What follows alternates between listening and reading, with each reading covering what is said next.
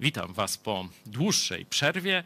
Znowu nad listem do Hebrajczyków. Jesteśmy w kluczowym rozdziale. Wielu myśli, że list do Hebrajczyków największe jakieś takie rewelacje niesie w tych fragmentach, które używane są e, przez zwodzicieli próbujących podważyć Ewangelię z łaski, podważyć naszą pewność zbawienia. Te są dosyć proste, te fragmenty w książce, e, trudne wersety. Poświęciłem im tam chyba jeden czy dwa rozdziały, możecie sobie sprawdzić.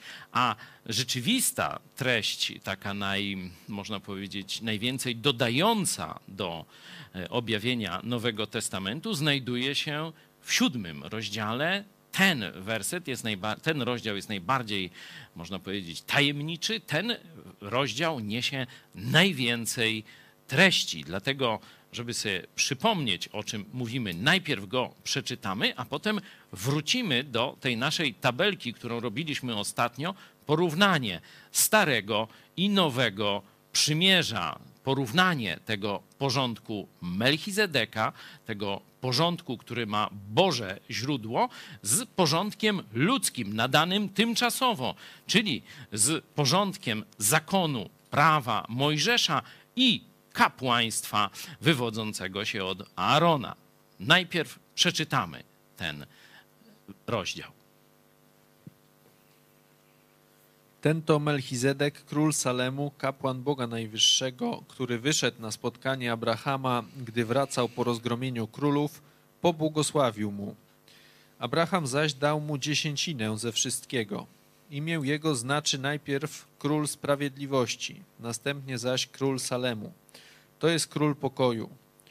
Bez ojca, bez matki, bez rodowodu, nie mający ani początku dni, ani końca życia, lecz podobny do Syna Bożego, pozostaje kapłanem na zawsze. Patrzcie tedy, jak wielki jest ten, któremu nawet patriarcha Abraham dał dziesięcinę z najlepszego łupu. Wprawdzie i ci, którzy są z synów Lewiego, a otrzymują urząd kapłański, mają nakaz zgodnie z zakonem pobierać dziesięcinę od ludu. To jest od braci swoich, chociaż i oni wywodzą się z rodu Abrahama ale tamten, który nie wywodził od nich swego rodu, otrzymał dziesięcinę od Abrahama i pobłogosławił temu, który miał obietnicę. A rzecz to jest bezsporna, że mniejszy od większego otrzymuje błogosławieństwo. W jednym wypadku biorą dziesięcinę śmiertelni ludzie, w drugim ten, o którym złożono świadectwo, że żyje. I jeśli można powiedzieć w osobie Abrahama i Lewi, który pobiera dziesięcinę, dał dziesięcinę. Był bowiem jeszcze w lędźwiach praojca swego, gdy Melchizedek wyszedł na jego spotkanie. Gdyby zaś doskonałość była osiągalna przez kapłaństwo lewickie, a wszak w oparciu o nie otrzymał lud zakon, to jaka jeszcze była potrzeba ustanawiać innego kapłana według porządku Melchizedeka, zamiast pozostać przy porządku Aarona? Skoro bowiem zmienia się kapłaństwo, musi też nastąpić zmiana zakonu bo ten, do którego odnosi się ta mowa, należał do innego plemienia, z którego nikt nie służył ołtarzowi. Wiadomo bowiem, że Pan nasz pochodził z plemienia Judy, o którym Mojżesz nic nie powiedział, co się tyczy kapłanów. A staje się to jeszcze bardziej rzeczą oczywistą, jeśli na podobieństwo Melchizedeka powstaje inny kapłan, który stał się nim nie według przepisów prawa dotyczących cielesnego pochodzenia, ale według mocy niezniszczalnego życia. Bo świadectwo opiewa, tyś kapłanem na wieki według porządku Melchizedeka. A przeto poprzednie przykazanie zostaje usunięte z powodu jego słabości i nieużyteczności, gdyż zakon nie przywiódł niczego do doskonałości. Z drugiej zaś strony wzbudzona zostaje lepsza nadzieja, przez którą zbliżamy się do Boga a stało się to nie bez złożenia przysięgi. Tamci bowiem zostali kapłanami bez przysięgi. Natomiast ten został nim na podstawie przysięgi tego, który do niego mówi. Przysiągł, przysiągł Pan i nie pożałuje, tyś kapłanem na wieki. O ileż lepszego przymierza stał się Jezus poręczycielem. Tamtych kapłanów było więcej, gdyż śmierć nie pozwalała im pozostawać w urzędzie ale ten sprawuje kapłaństwo nieprzechodnie, ponieważ trwa na wieki. Dlatego też może zbawić na zawsze tych, którzy przez niego przystępują do Boga, bo żyje zawsze, aby się wstawiać za nimi. Takiego to przyszło nam mieć arcykapłana, świętego, niewinnego, nieskalanego, odłączonego od grzeszników i wywyższonego nad niebiosa, który nie musi codziennie, jak inni arcykapłani, składać ofiar najpierw za własne grzechy, następnie za grzechy ludu. Uczynił to bowiem raz na zawsze, gdy ofiarował samego siebie. Albowiem zakon ustanawia arcykapłanami ludzi, którzy podlegają słabościom, lecz słowo przysięgi, która przyszła później niż zakon, ustanowiło syna doskonałego na wieki.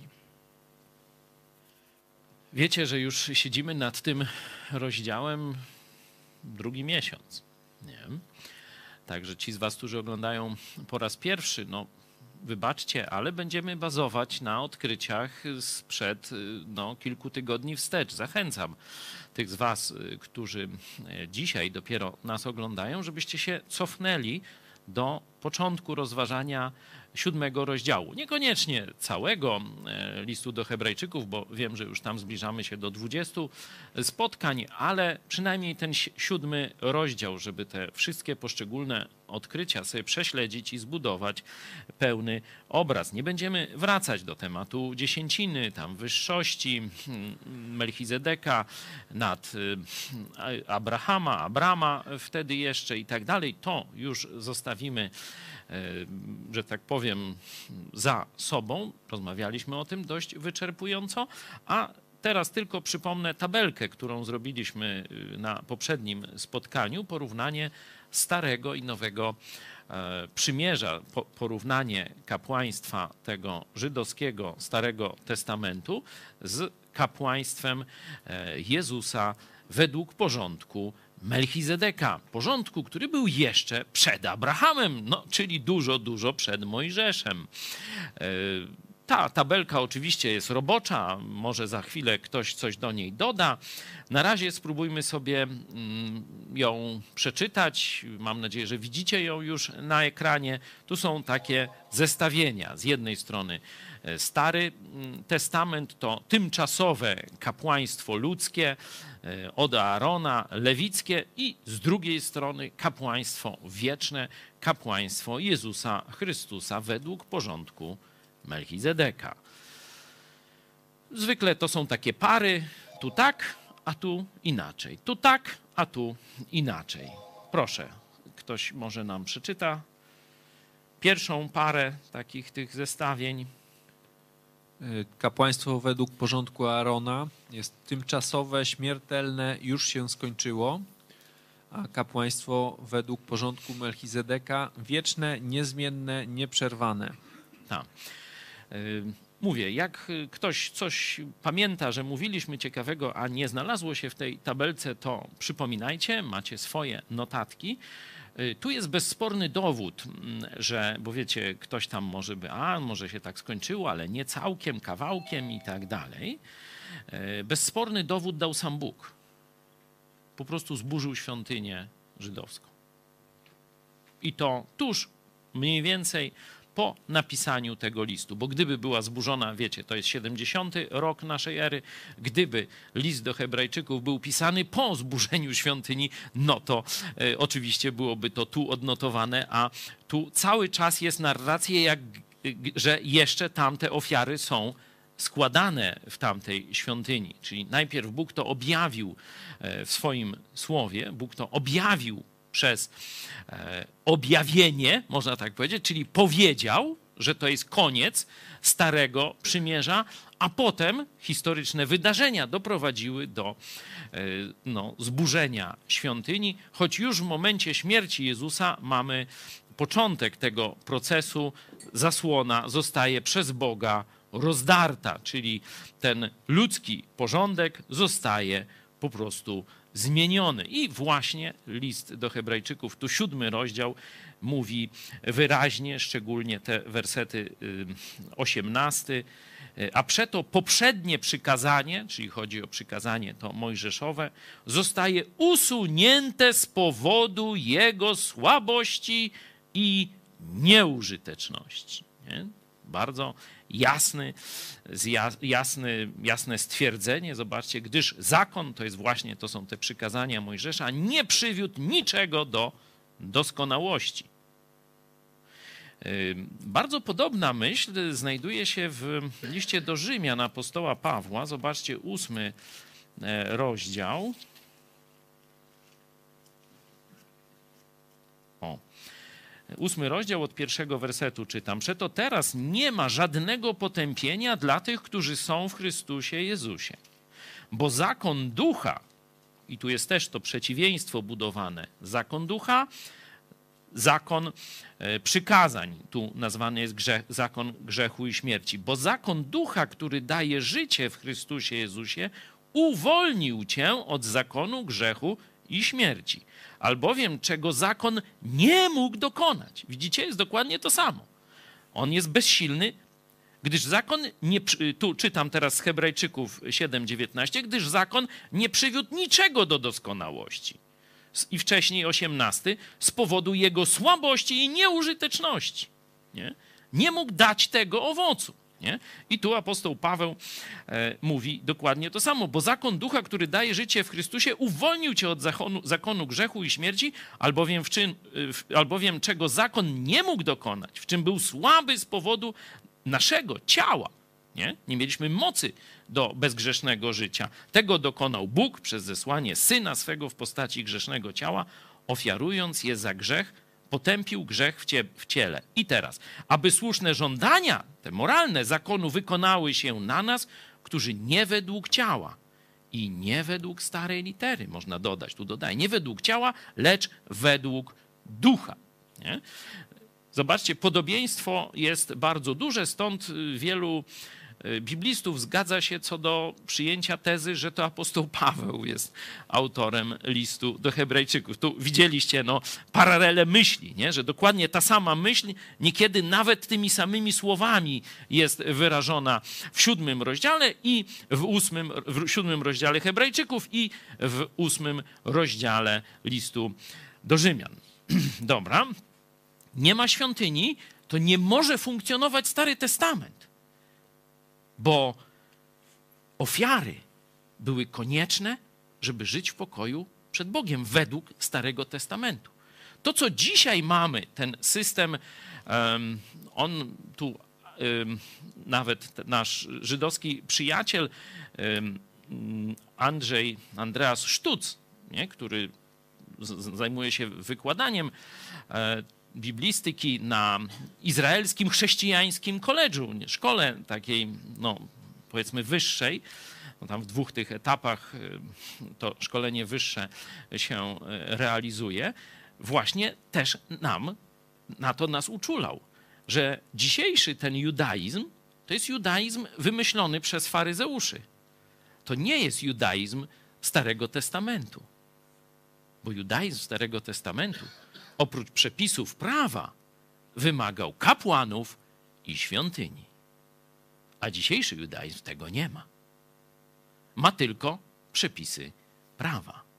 Jeszcze do tego porównania dojdziemy e, pod koniec, e, bo tu też są ciekawe, ciekawe obserwacje. Jeszcze raz e, przeczytaj proszę Tymku to zestawienie pierwsze.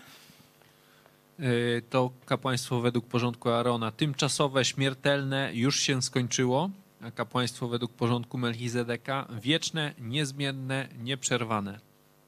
Dobrze, dalej. To pierwsze z ustanowienia ludzkiego według rodowodu, a to drugie z ustanowienia Boga. Tak.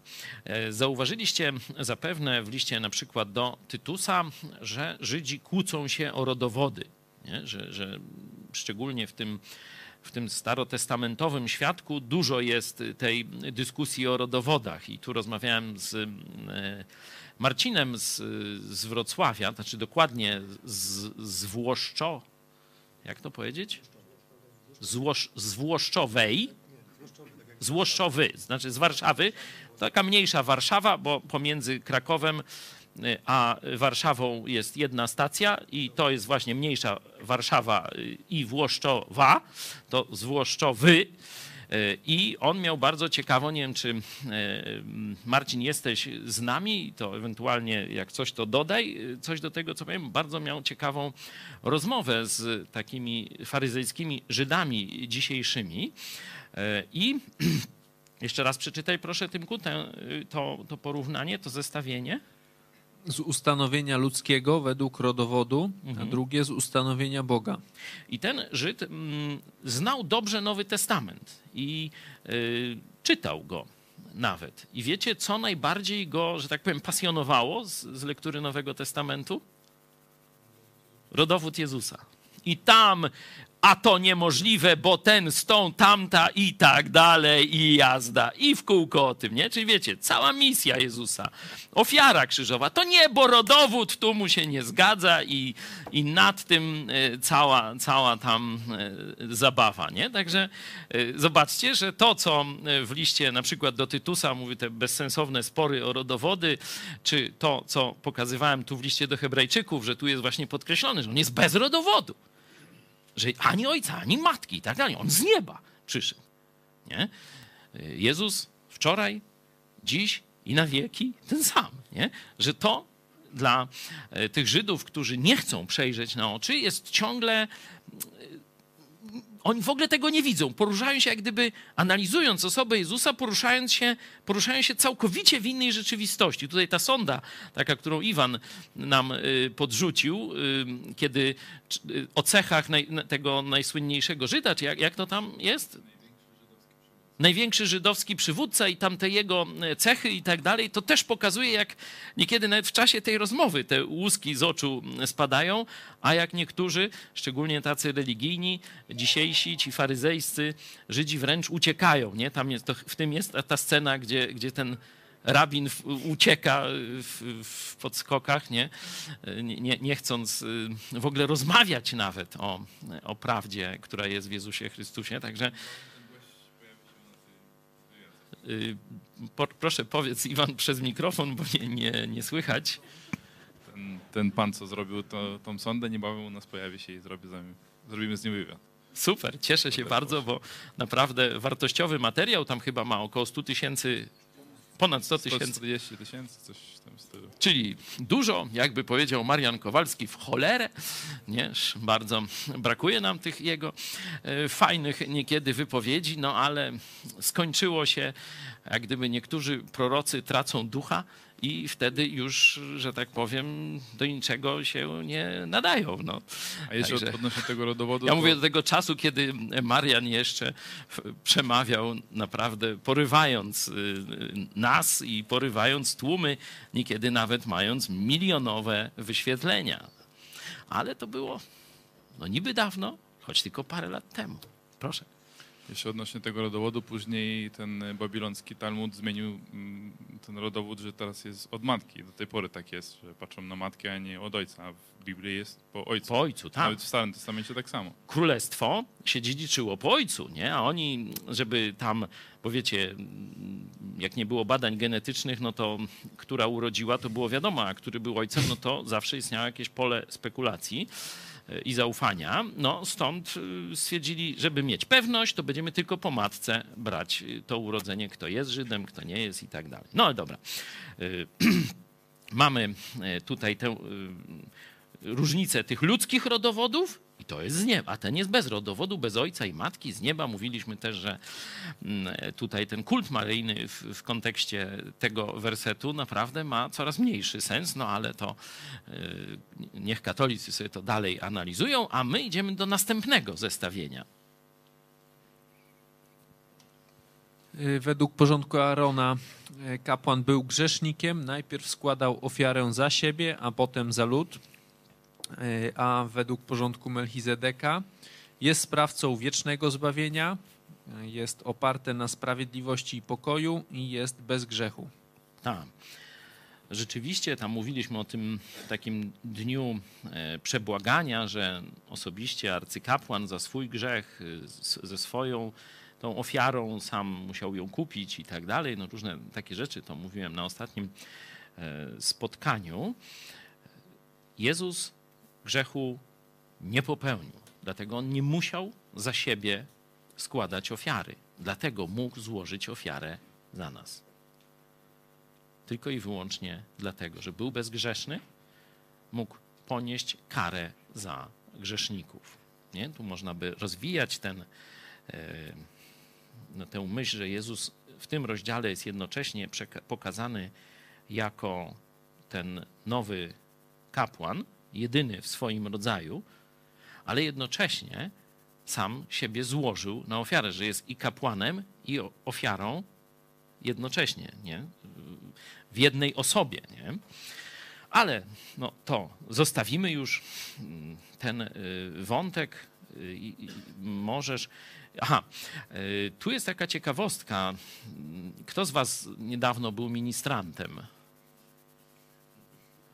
Nie ma z nami byłego księdza Jurka, on by nam tu pomógł, może go zapytam przy najbliższej okazji, ale wydaje mi się, że jak ksiądz ten obrzęd ofiarny katolicki robi, to ministrantów proszę o pomoc, to jest takie coś, że on najpierw y, za siebie tam coś, y, takie jakieś odmawia różne formułki i tak dalej, a dopiero później składa tę ofiarę, y, że przełamuje tam ten, ten opłatek, nie? ten duży taki ma, nie? taki i tam ten kielich wina i tak dalej. Pamiętacie coś, ministranci?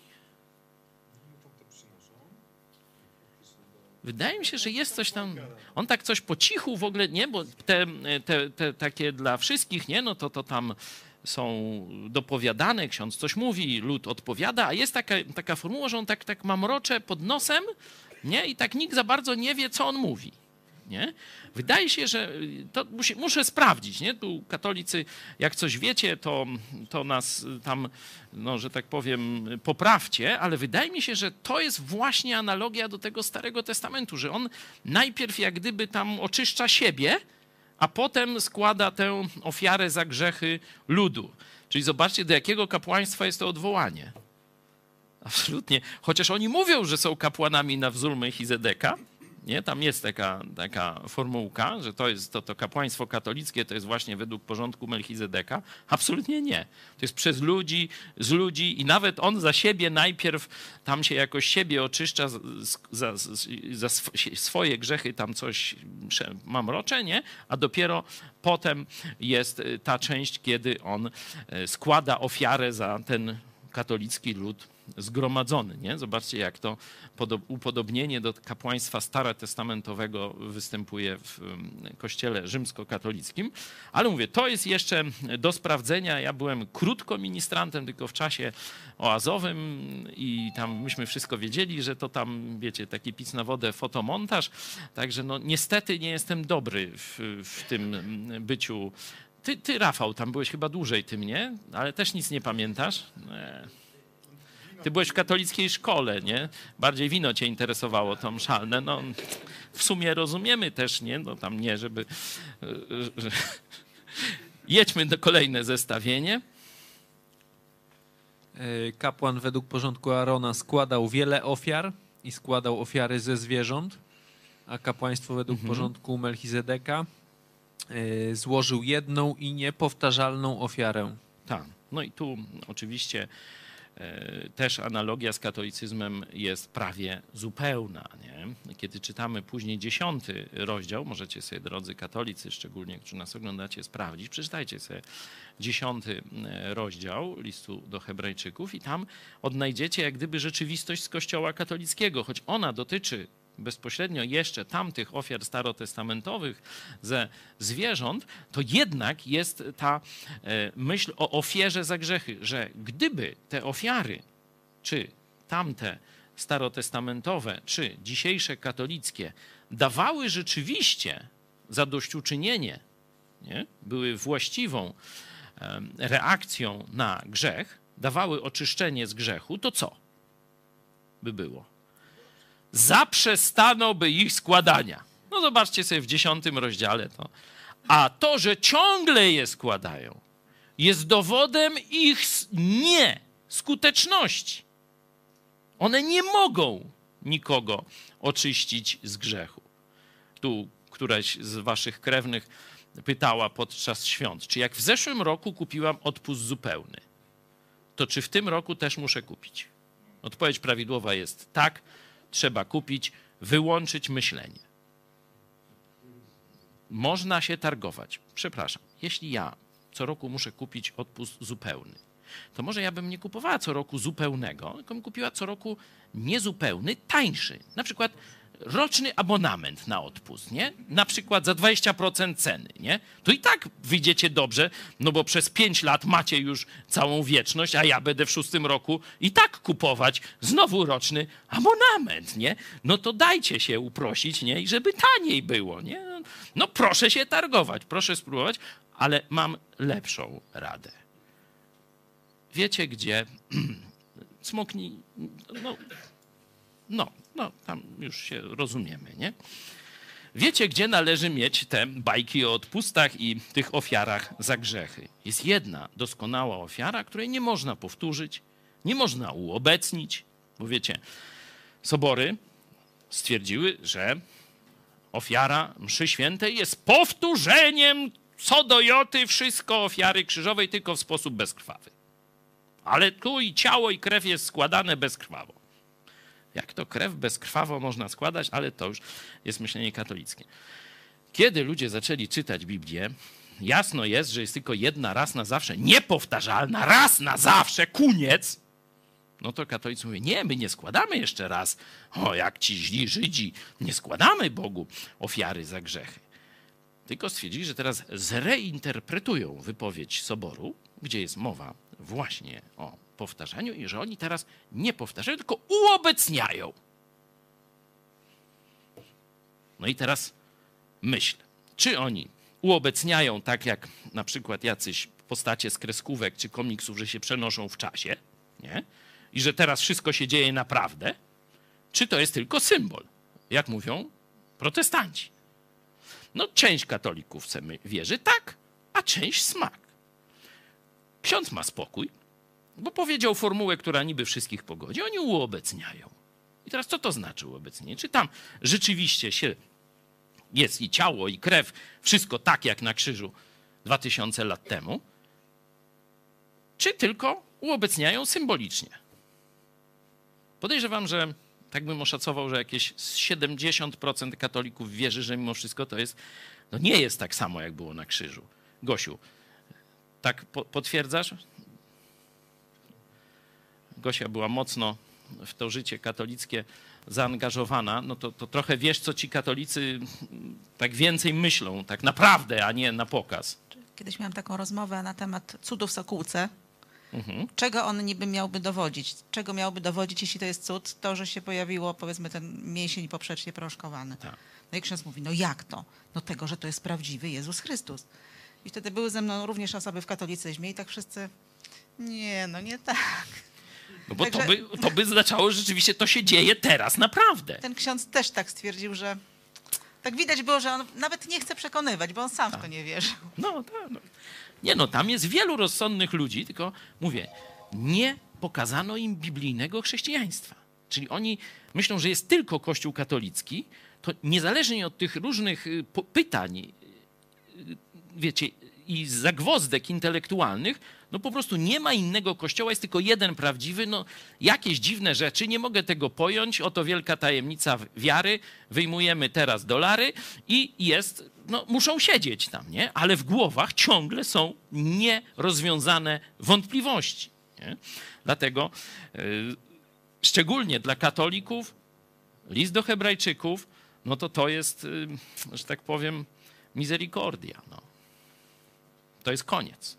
To jest koniec wiary w kucypały. Jeśli rzeczywiście katolik podchodzi poważnie do Biblii, bo jest tam jakieś powiedzmy kilka procent katolików, którzy uważają, że Biblia no, jest podstawą chrześcijaństwa, czyli że Kościół nie może przeczyć Biblii. Nie? I oni myślą, że nie przeczą, dopóki nie przeczytają na przykład listu do Hebrajczyków. Nie? Kościół przeczy Biblii to w sposób ordynarny i wielokrotny. No, ale wróćmy do naszego zestawienia. Następny punkt. O nie, o nie. Jeszcze trzy, znaczy trzy łącznie. Był człowiekiem, stworzeniem. Mówimy o, o tym za Arona. O kapłaństwie tym żydowskim. Żydowski kapłan był człowiekiem i stworzeniem i składał na ofiarę też stworzenie, albo owce, albo e, przeważnie e, no, woły. Nie? A kapłan e, według porządku Melchizedeka jest bez rodowodu, bez początku i końca. Tak. Mhm. Dalej. E, Tutaj Czyli można po lewej powiedzieć, ten człowiekiem, ten Bogiem. Mm, po lewej stronie było oparte na prawie mojżeszowym. E, Po prawej tu mamy troszkę z innej beczki. Złożył ofiarę z samego siebie, jest Bogiem Stwórcą. To o tym jużśmy mówili. A to nowe, tu można dopisać, że to było oparte na prawie mojżeszowym, a to jest oparte na przysiędze Boga. Widzieliście to, jak czytaliśmy. Tu jest werset 21. Tu porównanie 20 jest o tym e, kapłaństwie starotestamentowym, 21. Natomiast ten, mowa jest o Jezusie, został nim, kapłanem, na podstawie przysięgi tego, który do niego mówił, czyli Boga Ojca. Przysiągł Pan i nie pożałuje, tyś kapłanem na wieki. Czyli tamto na podstawie ludzkiego ustanowienia, na podstawie prawa mojżeszowego, ten na podstawie Bożego ustanowienia Boga Ojca. Mhm. Jeszcze do tego, że był człowiekiem stworzeniem, e, kapłan według porządku Arona, to tu mam, że jest Bogiem Stwórcą. E, I następne, tamto jest bezduszne, O, a tutaj mamy, że współczujące, ale nie tolerujące grzechu. Tak, mówiliśmy, o ile dobrze pamiętam, o tej sytuacji z kobietą przyłapaną na cudzołóstwie. To jest chyba który? Ósmy rozdział Ewangelii Jana? Yy, Sprawdźcie, bo mogłem się. Ósmy rozdział. yy, O tymśmy mówili, że kapłaństwo, czy porządek ten starotestamentowy wymagał zabicia jej bez dyskusji. Chociaż z nią cudzołożyli ci, którzy mają ją zabić, no to wedle prawa tego mojżeszowego trzeba ją zabić i kropka. I przychodzi Jezus, no to już nie będę opisywał, to mówiliśmy chyba y, tydzień temu. I tu wrócę do historii y, Marcina. Nie wiem, Marcin, jesteś z nami może? Sam byś wtedy to opowiedział lepiej? Nie słyszę. Jeśli jesteś, to się zgłoś i przerywajcie mi, a jeśli nie, no to ja niedawno rozmawiałem z Marcinem. On właśnie miał tę rozmowę z e, dzisiejszym Żydem wyznającym ten faryzejski nowy, nowy, że tak powiem, porządek, no bo on mówi, to nie jest ten porządek starotestamentowy, bo nie ma ofiary, nie ma kapłanów. I kiedy rozmawiali właśnie o tym aspekcie współczucia, że Jezus jest współczujący, to mówi, nie, tu w ogóle w religii nie ma mowy o żadnym współczuciu. On tak wręcz, y, Marcin to mówi, że taki, z takim, taką złością mówił. Jest prawo, stąd dotąd i koniec. Nie, nie chodzi o żadne współczucie.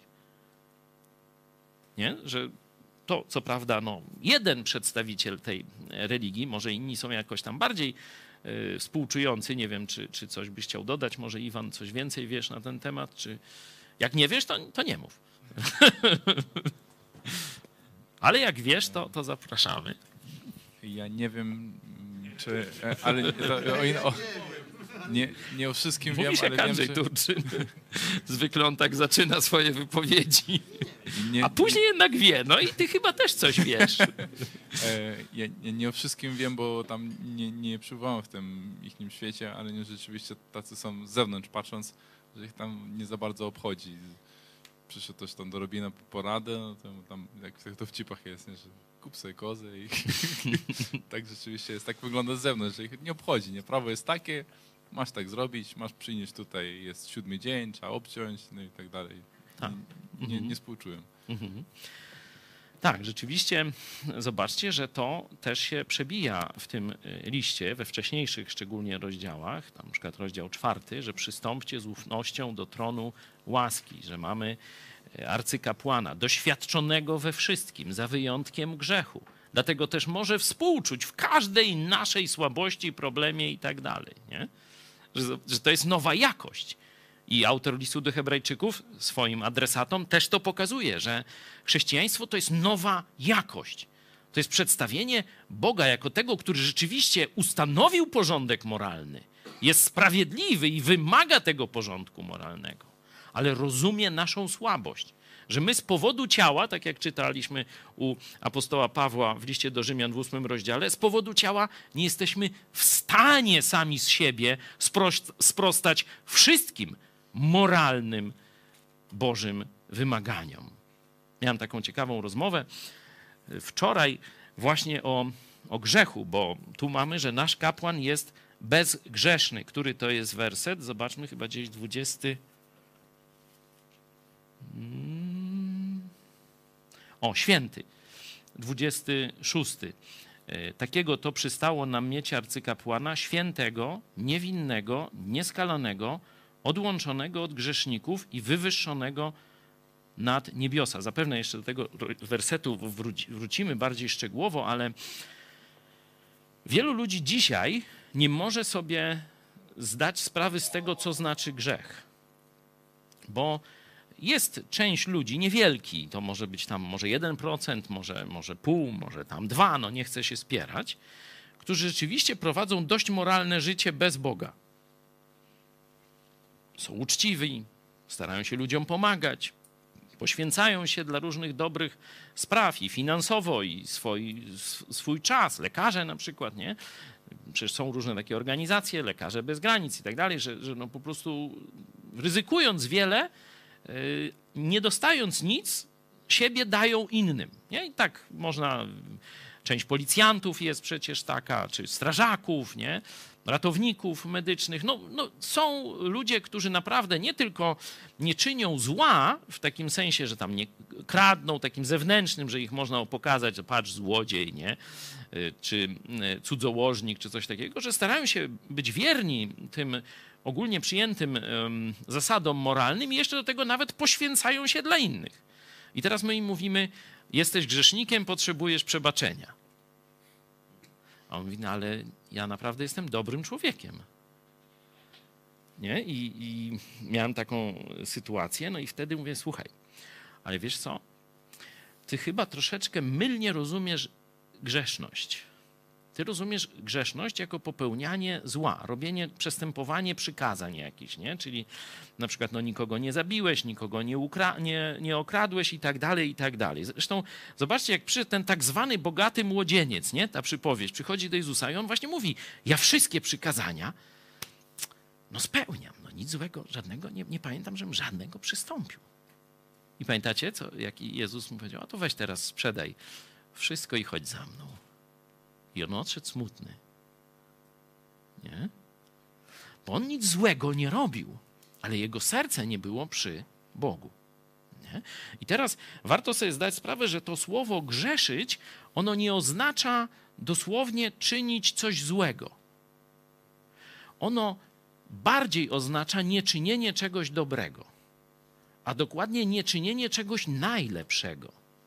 Bo to słowo hamartia, to ono jest od słowa trafić w dziesiątkę, trafić w cel. Pamiętacie też doskonałość, od czego się tu wywodzi? Zrealizować cel, nie? Że Bóg ma pewien cel. I teraz, oczywiście, Bóg powiedział, że zestaw tych różnych rzeczy jest zły, ale oprócz tego powiedział: O, to jest mój cel dla ciebie, nie? czy dla każdego człowieka. I teraz ktoś może nie robić tamtych złych rzeczy, ale może też nie realizować tego celu. I według Boga dalej jest grzesznikiem. Czyli inaczej mówiąc, nie grzeszyć, to znaczy w każdej chwili swojego życia doskonale realizować wolę Boga. Czyli cały czas, w każdej myśli, w każdym uczynku, w każdym słowie trafiać w Bożą dziesiątkę. I wtedy mój rozmów, a nie, to takiego nie ma ani jednego no to jesteśmy w domu. Dokładnie jest jeden, Jezus Chrystus. Nie? Że w tym momencie on zrozumiał swoją grzeszność, że to, że nikogo nie zabiłeś, nikogo nie okradłeś, babę nie zdradziłeś i tak dalej, to jeszcze nie znaczy, że przed Bogiem nie jesteś grzesznikiem. Bo Bóg wyznaczył jasny cel. Spełnienie tego celu, spełnienie Jego woli dopiero jest niegrzeszeniem a nie tylko nieczynienie jakichś tam paru rzeczy. Chociaż tak, y, wiecie, mówiąc już tak mm, jakby to powiedzieć, w sekrecie, to takiego człowieka, który nie złamał żadnego przykazania, może w drobnej sprawie, też nie ma. Nie? Ale no już powiedzmy, że zapomniał. Nie? Mikro, mikrofon. Akurat ostatnio sobie odświeżałem ateistyczne urojenie i tam dochodzi w ostatniej części tego filmu do momentu uświadamiania im ich grzeszności. Tak. To przy pierwszym pytaniu? A nie. Nie, nie, Gdzie? nie. A co zrobiłeś? A muzykę może ściągnąłeś z internetu? Nie? A, no to tak, no tak, no tak. No, No, tak już każdy się w końcu przyznał. No, tak, także, y, ale mówię, no zakładam, że, no, że są tacy ludzie, którzy, mówię, nigdy tej muzyki nie ściągnęli i tak dalej, i tak dalej, ale czy ty realizowałeś Boży cel?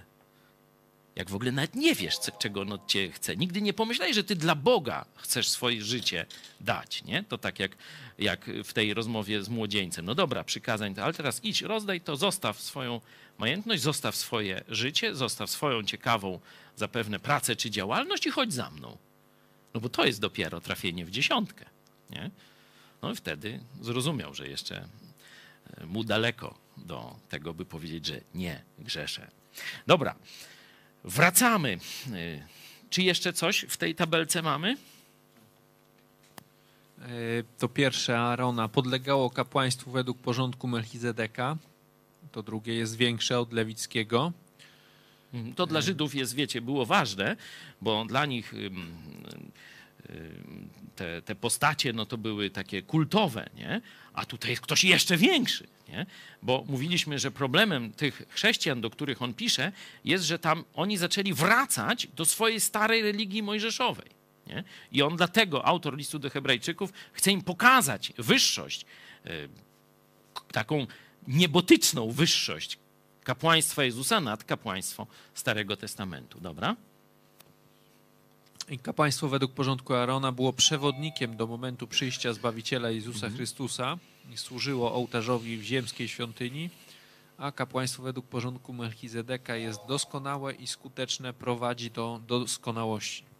Amen. No tu y, tyle, czy jeszcze coś będzie? Tyle.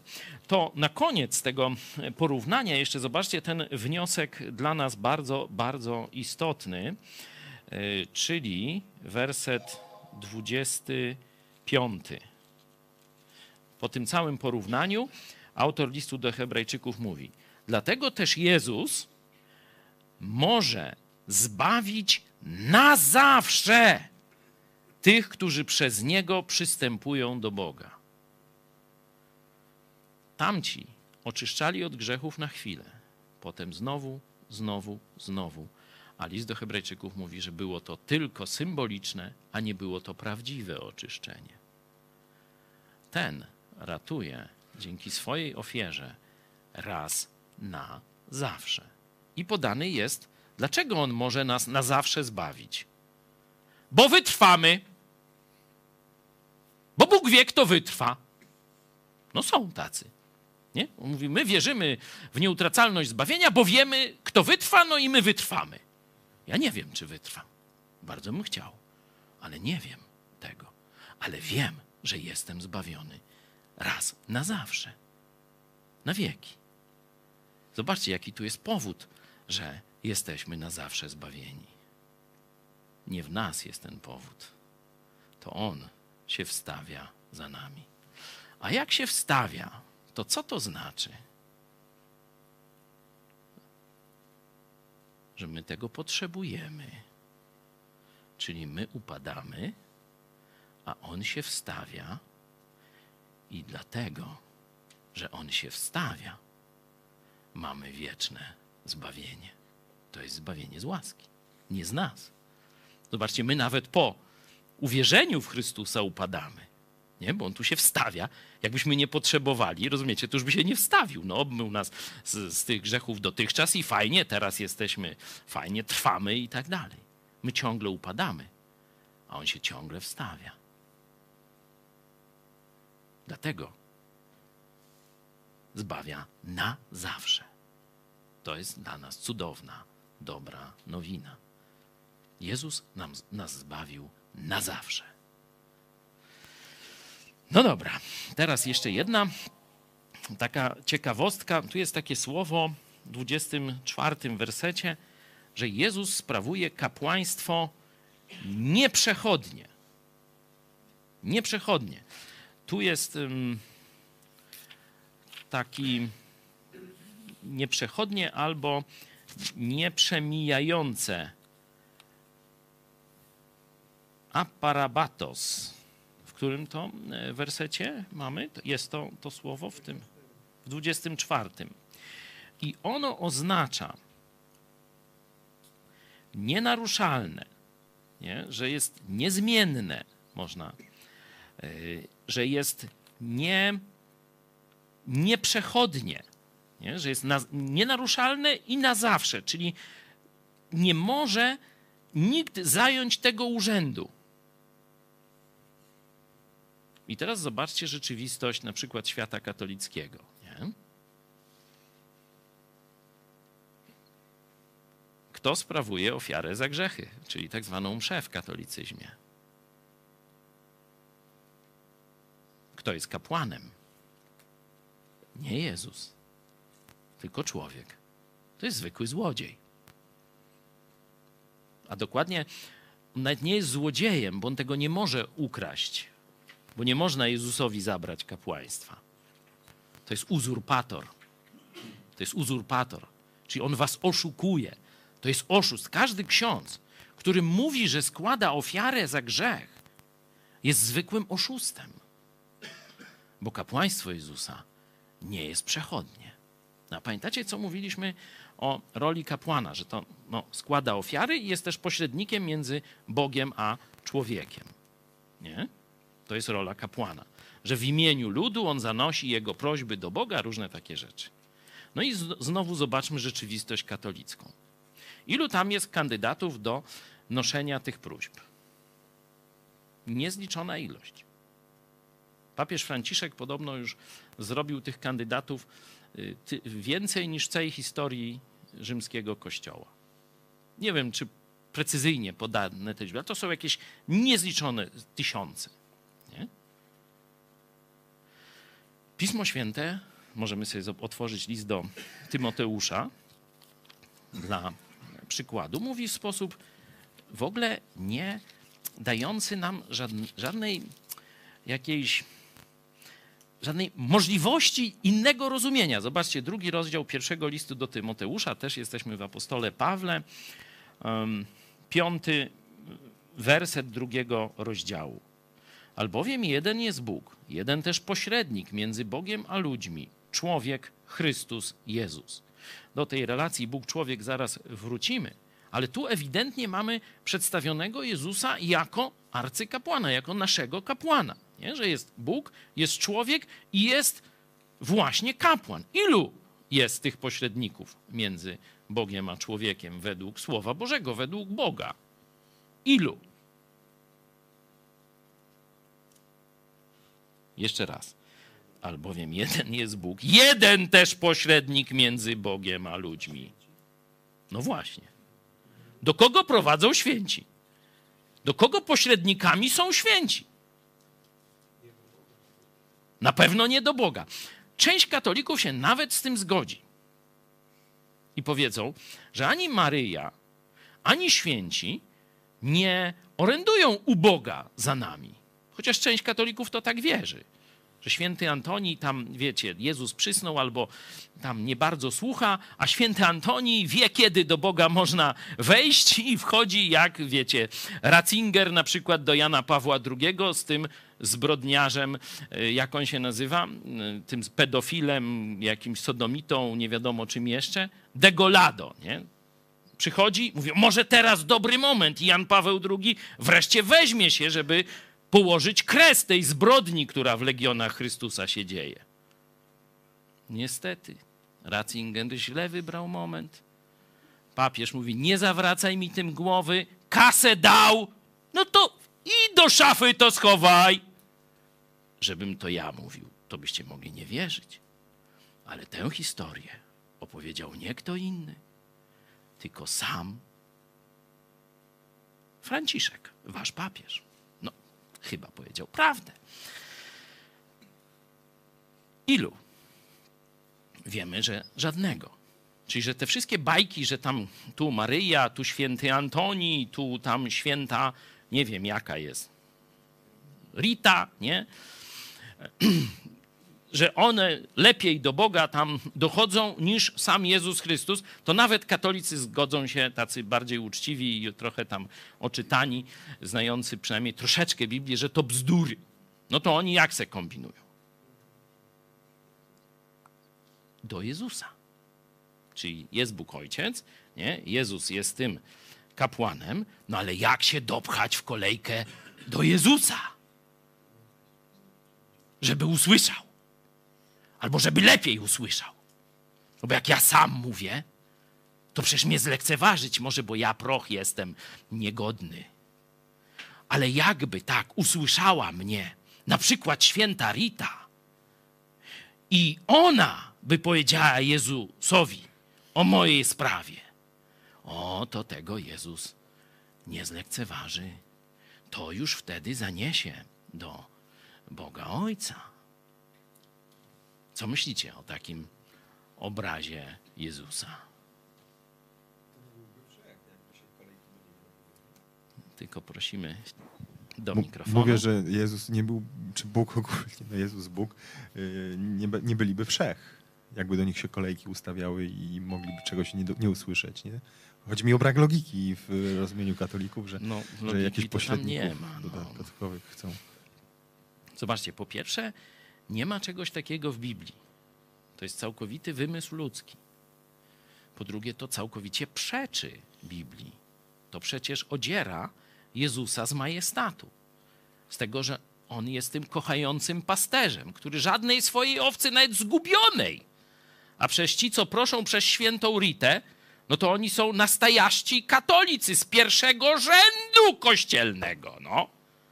A Jezus przecież nawet zgubionej owcy, czyli gdzieś tam w zapydziałem burdelu jakimś nie zostawi bez pomocy. A tego z pierwszego rzędu by nie wysłuchał?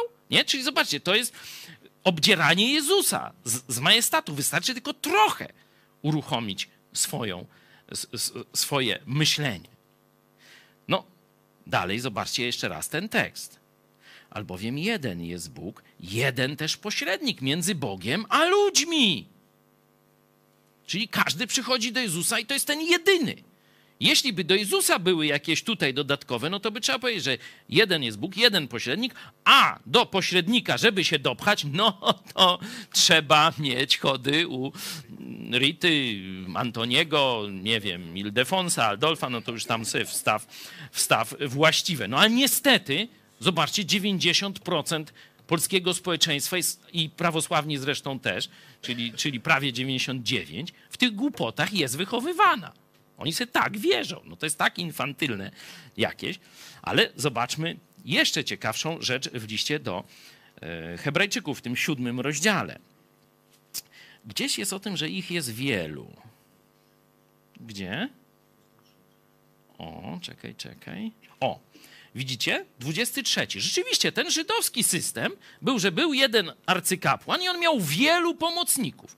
No to od bidy dałoby się, nie? Tu i, i Marię ma do pomocy, czy raczej on Marii pomaga chyba, y, czy tu ma tych świętych, cały zastęp do pomocy, nie? Taki obraz. No tak, rzeczywiście to pasuje do kapłaństwa Starego Testamentu. Tam był jeden arcykapłan i miał wielu kapłanów do pomocy. A jak jest w kapłaństwie na, według porządku Melchizedeka? No, czytajmy.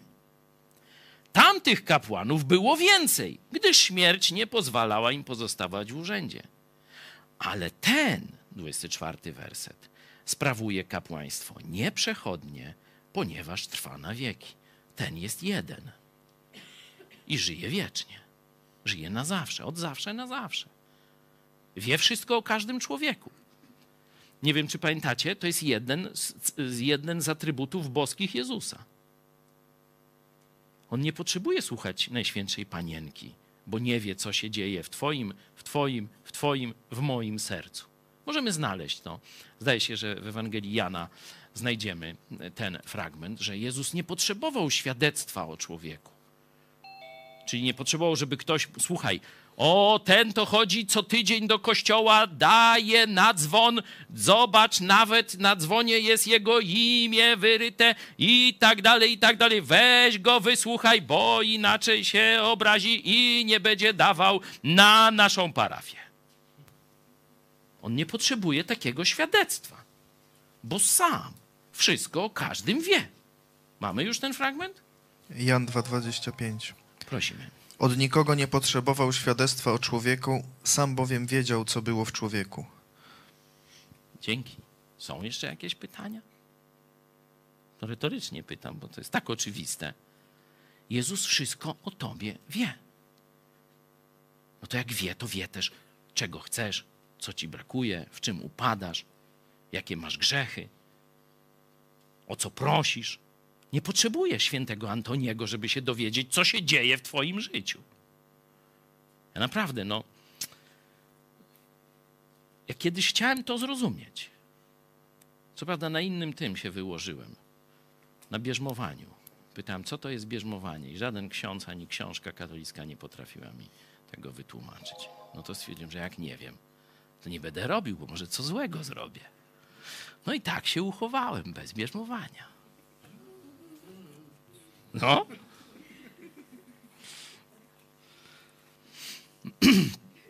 Ale też i te sprawy, no to, już wiedziałem, że to, to nawet, wiecie, jak miałem taki du, dużo mniej wiedzy i tak dalej, to, to to od razu mi się nie podobało z tymi świętymi i tak dalej. I oczywiście wiedziałem, bo to wiecie, jak wystarczy historię troszeczkę liznąć, historię Kościoła, żeby wiedzieć skąd to się wzięło. To się wzięło z pogaństwa. Że w świątyniach pogańskich było bardzo wiele różnych rzeźb y, i figur, którym oddawano cześć. To jeśli przemianowywano na kościoły, te, na kościoły chrześcijańskie, no to pomyślałem, ale to sztuka, no to sz- szkoda zniszczyć. No dobra, by se wzięli tego tam Zeusa, postawili y, tam gdzieś w salonie, to ja nie mam nic problematycznego. Nie, nie mam z tym, tylko żeby się nie modlić, nie świeczek mu nie palić, ale ono jest rzeźba, no ładna, proszę bardzo. Ktoś by se kobitki wziął, nie? Bo tam też y, były różne. No rozumiem, są różne gusta, de gustibus, no to tam są też bi, także może se y, wziąć parkę. Ale oni zostawili to w kościołach. Wiecie, świątynie pogańskie przemianowali wodą święconą na kościoły chrześcijańskie. Ja się zgadzam, no dobra, budynki można było wykorzystać. Ale oni wzięli to z, z dziedzictwem inwentarza i powiedzieli, to nie jest Zeus, tylko ma brodę, no to będzie nie, święty Piotr. Ten e, z kolei tam y, powiedzmy jakiś y, taki bardziej y, no, zatroskany, no to będzie o, święty Paweł może, czy i tak dalej. I tak, o, tak, ta- ten mi do tego pasuje i a du, du 12 akurat bożków było, no to 12 apostołów pasuje. Ty zaraz, Judasza będziemy czcić? No, to, to tego w łeb walniemy, to będzie Judasz i zostanie 11 i już jest kościół tego. Także tak się to wzięło, stąd jest ten kult świętych. Nie ma żadnego uzasadnienia y, biblijnego, jest czystą herezją, obdzieraniem Jezusa z majestatu. Tamtych kapłanów było wielu. Był arcykapłan i wielu pomocników. Ten jest jeden i wystarczy, bo to jest nasz Pan, Bóg Wszechmogący, Jezus Chrystus. Dobra, co jeszcze? Wiem, że już dziesiąta powinienem kończyć. Może macie jakieś myśli, bo już chciałem dzisiaj zakończyć ten y, siódmy, siódmy rozdział. Jak macie jakieś swoje y, obserwacje, to proszę bardzo. Andrzej taką, taką ma myśl, mam, e, że te, ten proszę. porządek według Arona, on skupiał uwagę na takich słabościach ludzkich i niepewności, a porządek Melchizedeka skupiał uwagę na Bogu, Jego potędze i łasce i pewności zbawienia. Tak, może zbawić na zawsze tych, którzy do Niego przychodzą. I jeszcze o tej do, doskonałości, bo tak jak tam wcześniej y, było w którymś poprzednim analizie, jeszcze chyba jeszcze przy okazji piątego rozdziału, tam były te, a tutaj jest w dziewiętnastym wersesie doskonałość. E, Ta doskonałość jest też tłumaczona jako pe, pe, pe, coś pełnego, dokończonego i skompletowanego, tak? Czyli to kapłaństwo jest po prostu pełne, wypełnione. Już nie będzie lepszego. Nie będzie nic lepszego, Tak, jest pełne. tak. Tam to było niedoskonałe, przechodnie, tymczasowe, a to jest koniec. Mhm. W 22 e, wersecie, o ileż lepszego przymierza stał się Jezus poręczycielem. Mówię, że to jest do Żydów, chrześcijan, którzy zaczęli że tak powiem, stygnąć w miłości do Jezusa i zaczęli wracać do tych y, starych żydowskich jeszcze sposobów myślenia i być może nawet kultu. Nie? I dlatego cały list do Hebrajczyków jest pokazany, że Jezus góruje nad tym wszystkim i tam jest nad Mojżeszem, nad aniołami. Teraz tu porównanie, mówię o poprzednich rozdziałach, tu porównanie tych dwóch porządków kapłańskich. Zobaczcie, mówiliśmy y, przed chwilą o tym właśnie, co Andrzej zwrócił uwagę, że y, nowe przymierze daje pewność, że zbawia na zawsze, że mamy pewność zbawienia. Zobaczcie, rola Jezusa w 22 wersecie jest też pokazana. O ileś lepszego przymierza stał się Jezus poręczycielem. Poręczyciel to jest takie no, słowo gwarantem dokładnie, Y, to, kiedy ktoś miał y, w banku, wiecie, zapłacić, to ktoś mówi, tak, ten na pewno zapłaci. Czyli jak on by nie zapłacił, żyrant, co robi? Biorą za i tak dalej, nie? To jest y, ten, ten człowiek. Tak samo jak w sądzie był ktoś, kto gwarantował, że ten się stawi na rozprawę, nie? To takie zwarunkowe czy, czy coś takiego, nie? Że to, to jest takie coś bardzo mocnego, nie? że Jezus jest gwarantem tego przymierza. Czyli jak gdyby to, że ja się znajdę w niebie, czy ty się znajdziesz w niebie, gwarantuje sam Jezus Chrystus, a nie moja czy twoja sprawiedliwość. Bardzo. No, warto sobie to no, mocno uświadamiać, nie? Że, że to jest coś naprawdę niezwykłego. Jeśli ktoś z Was chce coś dodać, to, to bardzo proszę mówię, ten y, rozdział jest no, pełen y, tych różnych takich bardzo dalekosiężnych, takich ciężkich treści teologicznych. Stąd trochę już próbowaliśmy to uporządkować w tej naszej tabelce, ale no, można jeszcze coś dodać. Proszę. Iwan? Możemy sprawdzić w tej tabelce, czy mamy taką różnicę, że nie pamiętam, czy tam było, czy nie, z 27, że na samym końcu, że ten kapłan ofiaruje samego siebie, a kapłanie z porządu, porządku Aaronu oferują bydlęta. Tak. Było. Tak, mówiliśmy też i mówiliśmy, że Jezus nie może być stworzeniem, bo jeśli Jezus byłby stworzeniem, tak jak na przykład świadkowie Jehowy wierzą i, i niektóre inne jakieś takie grupy religijne, to dalej ofiarą za grzech byłoby stworzenie, czyli jak, gdzie by była miłość Boga? Albowiem, Jan 3,16, albowiem tak Bóg umiłował świat, że Syna swego jednorodzonego dał. Nie? Jeśli Jezus byłby stworzeniem, a nie Bogiem, tożsamym co do natury z Bogiem Ojcem, to byłaby ofiara zewnętrzna. Tylko tyle, że z człowieka. Zresztą ofiary z ludzi były no, bardzo mocno potępione w Starym Testamencie. To właśnie Żydzi weszli w te narody, które zamieszkiwały wcześniej ziemię obiecaną, mieli wspaniałe zamki, wspaniałą cywilizację, wspaniałe rolnictwo. Nie? To jak e, Józef, Józef przepraszam, Kaleb E, wszedł z, z Jozłem e, do ziemi obiecanej i tych, e, reszta tych zwiadowców, no to byli pod wrażeniem tej cywilizacji. Zobaczcie, oni wyszli z Egiptu, a kiedy przyszli do tej ziemi, to byli pod wrażeniem tej cywilizacji, czyli prawdopodobnie ona jeszcze przekraczała cywilizację egipską, na którą się do dzisiaj zachwycamy. Ale Bóg zmiótł to ze względu właśnie przede wszystkim na to, że składali dzieci w ofierze, że tak odeszli od tej, tej znajomości, w pierwotnej znajomości woli Boga, bo widzimy, że ta znajomość była i mówiliśmy o tym w pierwszych naszych spotkaniach siódmego, dotyczących siódmego rozdziału, kiedy mówiliśmy o tym, jak Bóg objawiał w różnych kulturach siebie i tu właśnie też o tym Melchizedeku. Czyli oni tak odeszli, że żeby, w, że tak powiem, od Boga dostać przychylność, składali swoje dzieci w ofierze. Nie? Czyli Bóg by zrobił, jeśli Jezus nie byłby Bogiem, zrobiłby to samo, co potępiał. Człowieka, co prawda doskonałego, fajnie, ale człowieka, stworzenie by zabił za, czy wydał na śmierć za nasze grzechy. A Jezus po pierwsze sam się wydał i nie jest stworzeniem. nie jest stworzeniem. Ma naturę ludzką, przyjął naturę ludzką, ale co do swojej natury jest Bogiem. Przyjął ciało. Chyba Gosia się szykuje, żeby jeszcze coś powiedzieć. Tutaj mam taką informację, że y, kapłani lewicy byli kapłanami do śmierci. To była funkcja do śmierci i dopiero kiedy umarli, to nowi mogli zająć ich miejsce. No to skoro Jezus Chrystus żyje cały czas, to nikt nie ma prawa zająć jego miejsca. No, niektórzy próbują, ale mówię, to banda oszustów i złodziei. Zobaczcie, do niedawna, do Benedykta, to wierzono, że papież nie może zejść z urzędu, no bo jest jak Chrystus, no to on nie może, czyli musi do śmierci. No, Ratzinger powiedział, e, co by tam musiał, zmieniamy to, także... No teraz już tak nie mówią, nie? Mamy dwóch papieży. Proszę, jeszcze ktoś?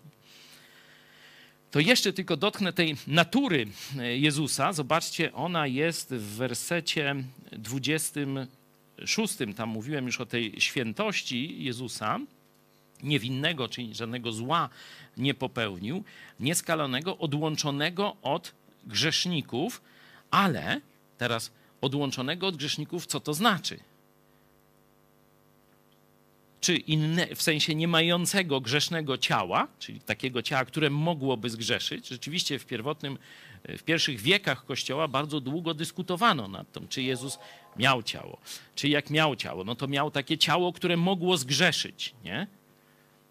No czy, czy też jakieś inne, które nie mogło? No odpowiedzi, miał ciało, przyjął ciało człowieka, nie? Rozpoznany jako człowiek i mógł, miał ciało, które potencjalnie mogło zgrzeszyć. No bo inaczej nie można by powiedzieć, że jest doświadczonym we wszystkim, bo nie byłby doświadczony w pokusach, jakby nie mógł zgrzeszyć. Także to było no, przedmiotem przeróżnych y, no, debat, tam sporów, soborów i tak dalej, i tak dalej. Nie?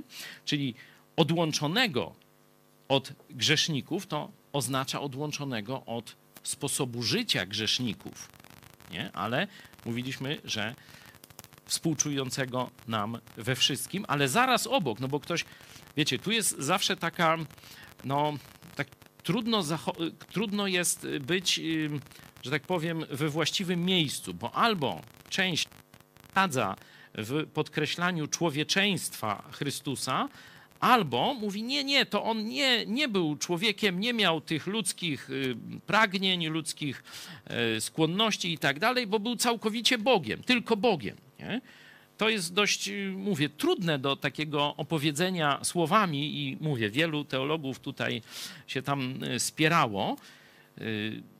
Ja jestem, jak gdyby powiedzieć, bardziej praktykiem i myślę, że trzeba po prostu dość, e, że tak powiem, jasno mówić. Tak, Jezus zarówno był człowiekiem, jak i jest Bogiem. Nie? Bóg, człowiek, że miał, przyjął zarówno, znaczy nie, nie przyjął w tym sensie, ale bo to co do jednej natury można powiedzieć, że przyjął naturę człowieka, ale nie stracił natury Boga. To list do Filipian, to możemy, możemy to sobie zobaczyć, żebyście wiedzieli, bo to jest szczególnie ze świadkami Jehowy tutaj ciężka dyskusja. Już momencik.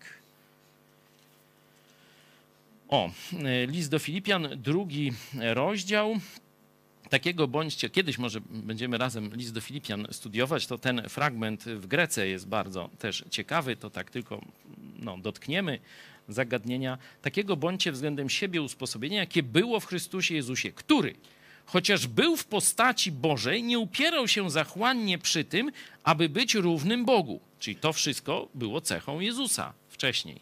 Był w postaci Bożej i był równy Bogu. Nie? Lecz zobaczcie, i teraz wyparł się samego siebie. Nie został zepchnięty, czy, czy jakoś upokorzony, czy coś takiego. On sam. Tu dokładnie jest takie słowo ogołocił się bardziej, albo opróżnił, nie? że po, od, do, do, teologowie to tłumaczą, że najlepiej odstawił na bok część swoich atrybutów, bo część boskich atrybutów przedstawiał także y, w czasie swojego ziemskiego y, faktu bycia na, na, z nami. Nie? Pamiętacie to przed chwilą, co, że wiedział o, wszyscy, o wszystkich wszystko. Nie? To jest y, ten atrybut. To, że na przykład tam jaśniał gdzieś, nie? że jego, jego ciało jaśniało i to tam się aż no, dziwili i parę jeszcze innych rzeczy można pokazać, ale zdecydowaną część swoich boskich atrybutów jak gdyby odłożył na bok, lecz wyparł się samego siebie, przyjął postać sługi i stał się podobny ludziom, a okazawszy się z postawy człowiekiem, uniżył samego siebie i był posłuszny aż do śmierci i to do śmierci krzyżowej. Nie? I zobaczcie, tu mamy następny werset. Dlatego też Bóg wielce go wywyższył i obdarzył go imieniem, które jest ponad wszelkie imię, aby na imię Jezusa zginało się wszelkie kolano na niebie i na ziemi i pod ziemią. Na imię Jezusa ma się, czyli każdy ma klęknąć, oddać chwałę Jezusowi. Zobaczcie, gdyby Jezus nie był Bogiem, to jest złamanie pierwszego przykazania. Nie? I list apostoła Pawła, przechodzimy do Hebrajczyków, do listu do Hebrajczyków i tam mamy odłoczonego od grzeszników i wywyższonego nad niebiosa. Widzicie, to jest dokładnie, tylko w liście do Filipian szerzej. Nie?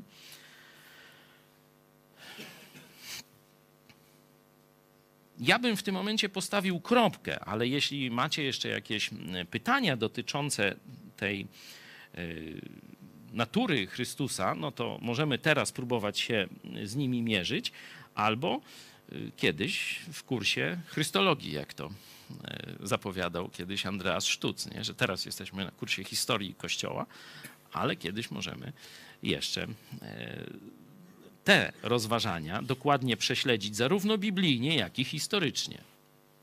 Ktoś by chciał coś dodać w tym momencie? Czy mnie poprawić, czy, czy uzupełnić? Y, znaczy ja miałem we wcześniejszym takim tym, tam było pytanie takie odnośnie tego, co nas tam uderzyło, to mnie uderzyło znowu coś takiego, że y, Jezus, ja zawsze myślałem, że jesteśmy jakby kontynuacją, czy chrześcijaństwo jest jakby kontynuacją tej religii żydowskiej, a tutaj wychodzi z tego, że Jezus był kapłanem na wzór Melchizedeka, czyli jakby poza tą religią. I to jest coś takiego, co mnie akurat tutaj uderzyło, czyli zupełnie jakby poza y, tą tak. religią żydowską. Tak. Dzięki, dzięki Karol. To jest na pewno no, bardzo taki uderzający wniosek, który też y, autor listu do Hebrajczyków chciał, żeby dotarł do adresatów. Że to nie jest jakaś wyższa forma y, żydowsk, religii żydowskiej.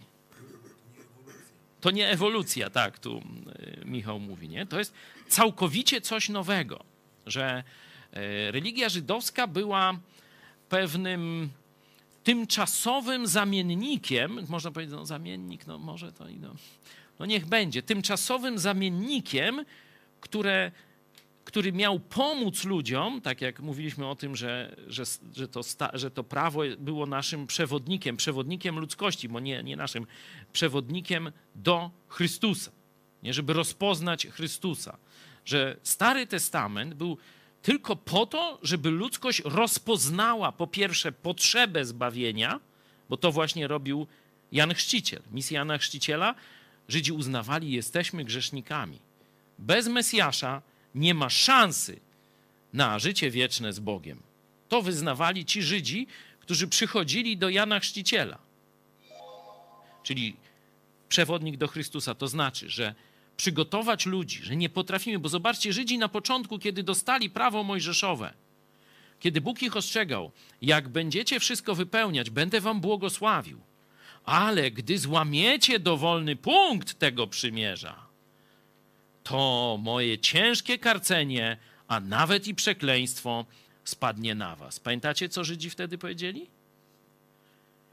Nigdy nie złamiemy tego prawa a jakbyśmy złamali, to krew nasza na nas i na nasze dzieci. Tak się zarzekali, tak wierzyli w swoją zdolność do wypełnienia prawa moralnego, które dał Bóg. No to się szybko rozwiało, wszyscy wiedzieli. I... Także przyprowadzenie do Chrystusa to znaczy po pierwsze, że człowiek musi uznać swoją bezradność. Bez Mesjasza, bez Jego ofiary wylądowałbym w piekle. I to uznawali Żydzi, którzy przychodzili do Jana Chrzciciela. I druga prawda to jest rozpoznanie, kto jest Mesjaszem.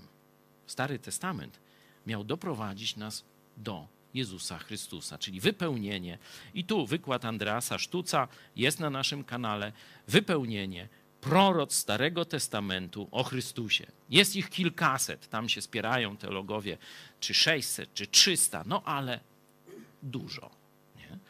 I wystarczy tylko kilka przeanalizować, żeby zobaczyć, że to jest coś cudownego, czego nie można było przygotować po ludzku. Nie?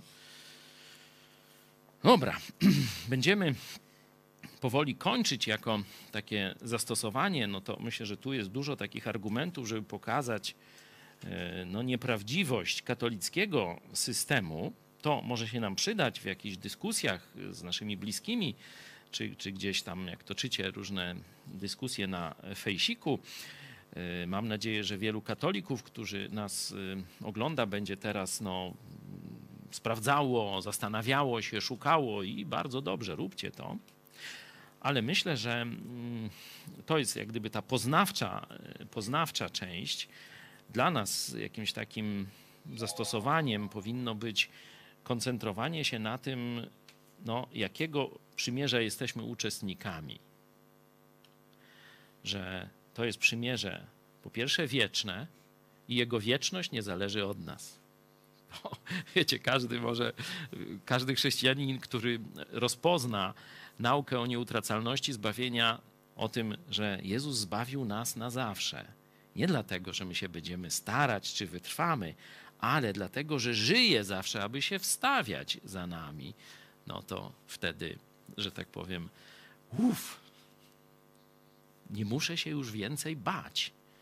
Nie muszę się bać Boga, nie muszę się bać o moją przyszłość. Bo przecież każdy z nas może zgłupieć, może no, przeróżne głupie rzeczy, jakby ode mnie miało zależeć moje zbawienie. Nigdy bym nie mógł być go pewny, nigdy przez to nie mógłbym mieć spokoju duch, ducha.